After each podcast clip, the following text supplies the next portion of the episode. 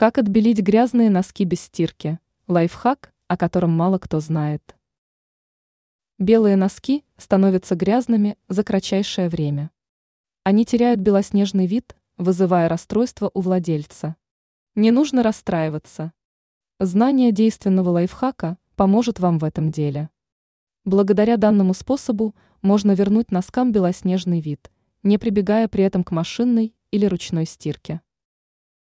Ваши действия. Итак, начнем. 1.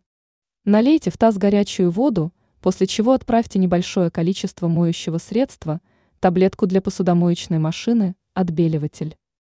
Таблетку лучше предварительно растереть до порошкообразного состояния. 2. В таз со смесью отправьте загрязненное белье. 3. Оставьте носки в тазу на 1 час.